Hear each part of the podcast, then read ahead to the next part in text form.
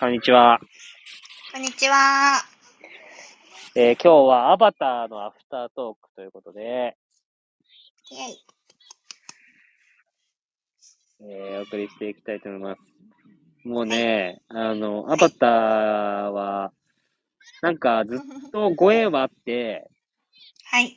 ご縁があるっていうんですかね。その似てる、顔が似てるって言われ続けてきたんですけど、似てる似てる。そう、結構言われたことあるんだよね。めっちゃ似てる。なんかさ、その映画を見たことはなかったから、うん。なんか、ただなんか、なんなん、この生き物何なんだろうっていうまま、ヨヨーダとかアバターとかやっぱ言われたことあんだよね、過去。似てる。目がね目が大きいし、こう、クリクリしてるから。でもさ、結構さ、その、ななんつったらいいのかな、こう神秘的なというか、その宇宙的なというか、まあ、いわゆるフォースみたいなさ、うん。に人間じゃない生き物って、似てるよね、うんアバターも。昨日見て思った。似てる。ヨーダも。似てる。これなんでなんだろうね。なんでなんだろうね。なんだろう、なんか魚っぽい、なんつ、なんつったらいいんだろうね。うーん。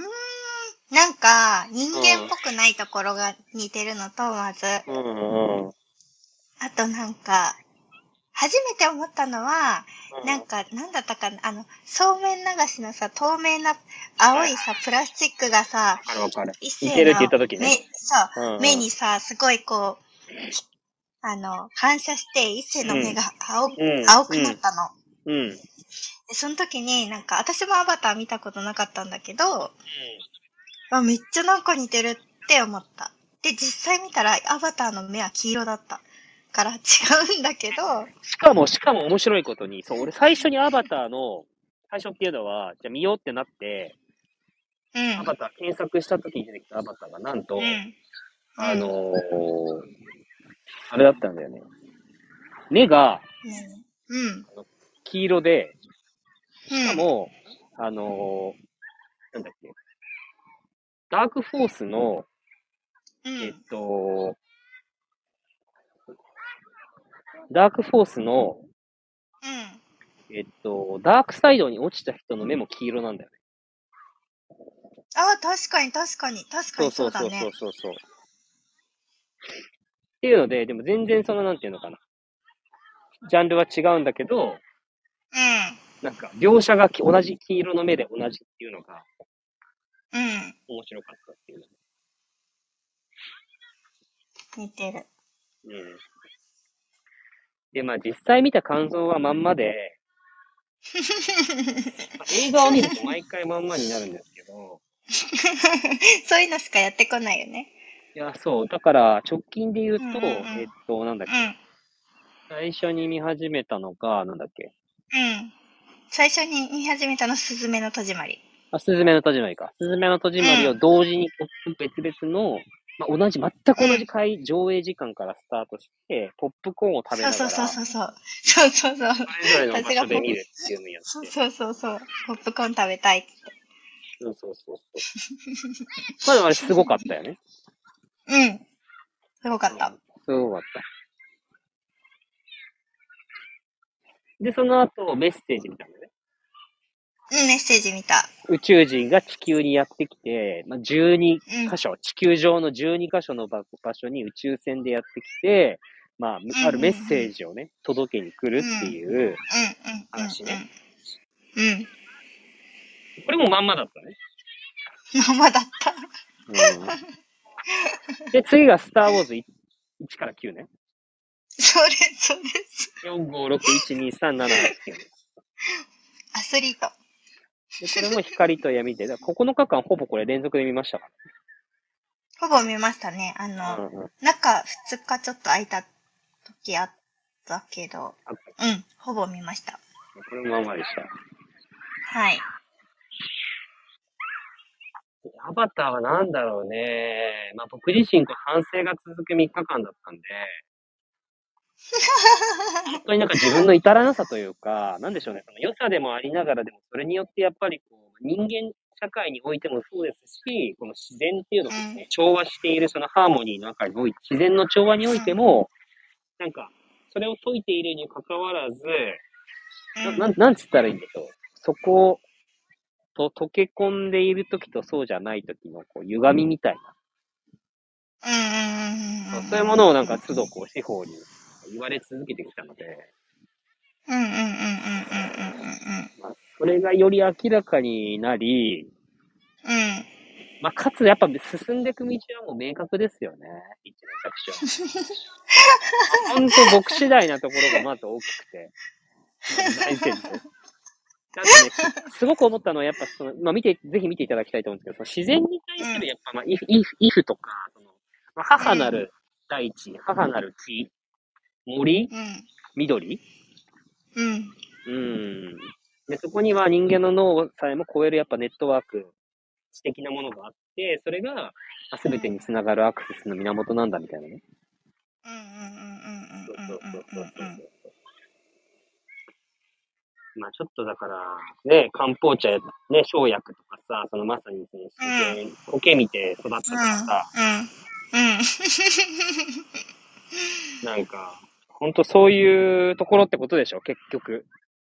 あ、そう、なんか見ててすごい、あの、すごい共感ししてたのが、なんか、まあ、人間の神経細胞のうん。伝達経路、神経の伝達経路は、まあうん皆さん当たり前だと思ってると思うんだけど、うん。植物にもその経路があったりとかして、その植物とのその経路の伝達っていうのは、うんまあ、いわば、うん。まあ見えないけれども、うん。実際あるっていうことを、うん。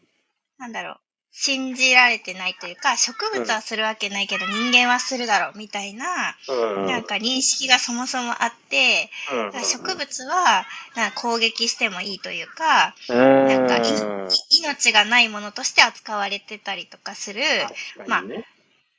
状態とかっていう、この描き、描かれている状況っていうのが、ね、アバター自身にもあるんだけど。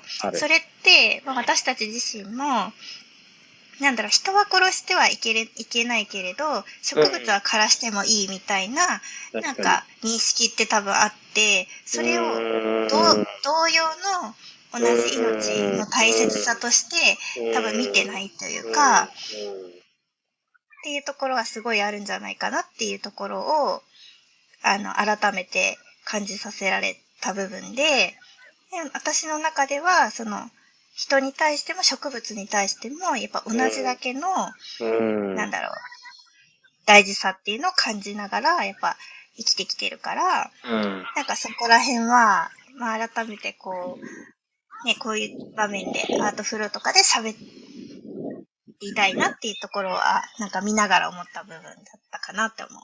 いや、だから来たよね、やっぱり司法の出番。でなんかさ、アート、なんかアリーナの中に、まあアートフローもさ、なんかあの花曇り、こうやって、花曇りっていうのがデビューして。花曇り。はい、デビューしそう。デビューし昨日ました、の今日でね、昨日あのー なんか、なんだっけ、結び種結はい。び種がうんうんうんうん生まれ。て、まあ、今うん日花曇りが生まれて、あ、そうそうそうそう。なんかその、すごい、司法が出てきてるよ。そう、なんかここに来て、そうそう、ちょうど昨日、その、なんだろう、アカウント名を作るときに、うんなんか同時に出てきてたの。その、うん、結び種と花曇りっていう名前うん、が出てきて、うん、その、ご、ゆ伊勢には言ってるけど、ここ、ゾーロップで言う、あ、ジンとシンが出てきた、みたいな、同時進行で出てきた、みたいな感じで、うん、思った時に、うん、なんか伊勢のメッセージを読んでて、あ、今回は、えっと、結び種だって思って、一旦花曇りを寝かせてたんだよね。うん、うん、で、その、腎の部分っていうのが、こう、先天性の木って言って、こう、うん、もともと命として持ってる木のうん、宿すうん、ところなんだけれども、うん、なんか今日、ね、いきなり、ちょっと、まあ、いろいろありまして、うん、うん。その木が巡る場所がちょっとできたみたいな感じですかね。いや、そう、めちゃめちゃ、でも、最初からやっぱ予見していて、なんか、一連卓章ってやってるのに、なんか俺しか喋らんし、セッションとかさ、例えば人ともっと会ってた時とか、普通に向き合ってた時に、うん。なんかその、まあ、うん心のこと、てかまあ、うん生き、生き方とかさ、その意識状態みたいなものに扱っていくわけだけど、うん。まあ、おかしいじゃん、それって普通に。それだけってさ。じゃあ体見ればいいんですか？って言ってさ、体をスキャニングして、まあアドバイスするみたいなこともちょろっとやったりもしたけど、それはそれで調和しなかったじゃん。うんうん、そうだね。そうだけど、このアバターを機に、やっぱり、うん。なんかミーティングのシェアみたいになっちゃってますけど、これ。なんかアバターを機に、そうそう、でもこれコントロールできないんだよね、どのタイミングで来るかっていうのが。そうだね、そうだ、公開ミーティングになってる。なんかアバターを機に本当にその、なんていうのかな、その本当生薬。そうね、自然、植物、うーん、生薬、やっぱその女性性っていうのなん。て、いなんていうのかな、母なる大地。なんかそういうキーワードがこう繋がっていって、一連卓上とね、俺の中でね、うん。うんうんうんうん。そうするとさ、形になって、形として表に出てくるじゃん。四季の世界に必ず出てくるじゃない、それは。あ、そうだね、出てくる出てくる。そうそうそう。いや、だから学びたいなと思いましたよ。僕自身がこの収録とか、いろんな形を通じて、うん。とか、なんか投稿とか、それこそ。地方によるうんうんうん。投稿。地方の書いたメッセージの投うん。アカウント必要じゃん。必要か？必要じゃん。ではないだろう。必要ではないだろう。わかんないけど、まあ、まあ、わかんないから。まあ、それを生むのは俺じゃないから。うんうんうんうんまあ、みたいなのずっと思ってたんだけど、うん。うんうんうん。まあ、もともとだからあれだよね、志保が自分でその、えっと、オンラインコミュニティっていうか、えー、オンラインサロンみたいなの自分で始めようっていうタイミングで俺と出会って、まあ、一年卓集生まれてるからあさ、、そうそうそうそうそうそう。まあ、そこでこう、うんなんだろう、人々に分かち合っていったりとか、えっと、うん共有できたらいいなと思ってたようなことがちょっとずつ出始めていくのかなって思った。あ、そうだね。なんかちょうど、本当に、オンラインサロン、漢方バーズっていうのを作ろうとしてて、うん秘密基地って意味なんだけど、うんなんかそれを作ろうと、当時、当時、当時、当時。うんうん、当時作ろうとしてて、でも、なんかコンテンツってあるじゃん。うん。通常オンラインサロンとか作るときに。うん。がそのコンテンツをなんか設定することにめちゃくちゃ違和感が出始めて、うんうんそう、その、それがおかしいなおかしいなって思ってる時に一斉と出会ったって感じで、で、なんか、コンテンツがあるのって当たり前なんだけど、世の中うん。オンラインサロンとかこういうコミュニティがある中で。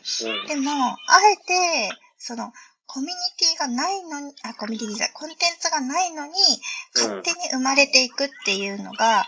必ずあり得るって思ってたんだよね、その頃から。そうん。それは、なんだろう。こう、共に全てが繋がってて、共にあるからこそできることなんだけど、うんでもそれでやってる人っていなくて、実際は。うん。なんかこういうことします、こういうことします、こういうことします。うんうんさあ来てください。これがあ悪いとかじゃなくてね。うんなんか、それが当たり前だなって本当に思うから、うん。けど私は、そうじゃない世界があると思ってるっていう感じだったの、本当に。うん。で、この一連卓章で、本当にそれが、本当に現実にでき始めてというか、うん。実際式の世界でできてるから、めちゃめちゃ感動してる、いつも。そうだよね。はい。だから僕も私塾生きるをやっていて、まさに鈴木ってうんうんうん存在と、を通して全てと繋がるみたいな、そのお互いの人と人で繋がっていくみたいな、何も提供しないものをやってたけど、やっぱりなんか、うん僕ありきみたいなね、うんうん。塾長みたいな感じのアイデンティティどうしてもなっちゃう確かに確かに。確かに確かに。こはなんか、いろいろ試行錯誤して、どんどん削ぎ落としてはいったものの、限界感を感じてるタイミングで、やっぱ資本になって一年卓生まれてるから、うん。まあ、そこがね、まあ、ちょっと細々した、なんて言うんでしょう、いろんな気づきという、本当描写とかも素晴らしいし、まあ、人間と自然、ジブリ的なね、その人間と自然の二項対立みたいなものとか、うん、そうだね。の、命、生命とは何かとかね、うん。愛とは何かみたいなものとかね、うん。あの、今の人間の、あの、感度の、著しい低さとかね、うん。そういうものが描かれてるんですけど、一番感じたのはなんか一連卓章、そこ来るなっていう。うん。僕自身の再現を通じて、もうかな必ず体と向き合う2023年でしかないですからね、スタートが。怪我はね、怪我はするし、副鼻腔炎だし、花粉だし、みたいな。ということで、そんな感じで、うん。はい。トへ終えていきたいと思います。はい、終えていただきたいと、お終えていきたいと思います。はい。ありがとうございました。ありがとうございました。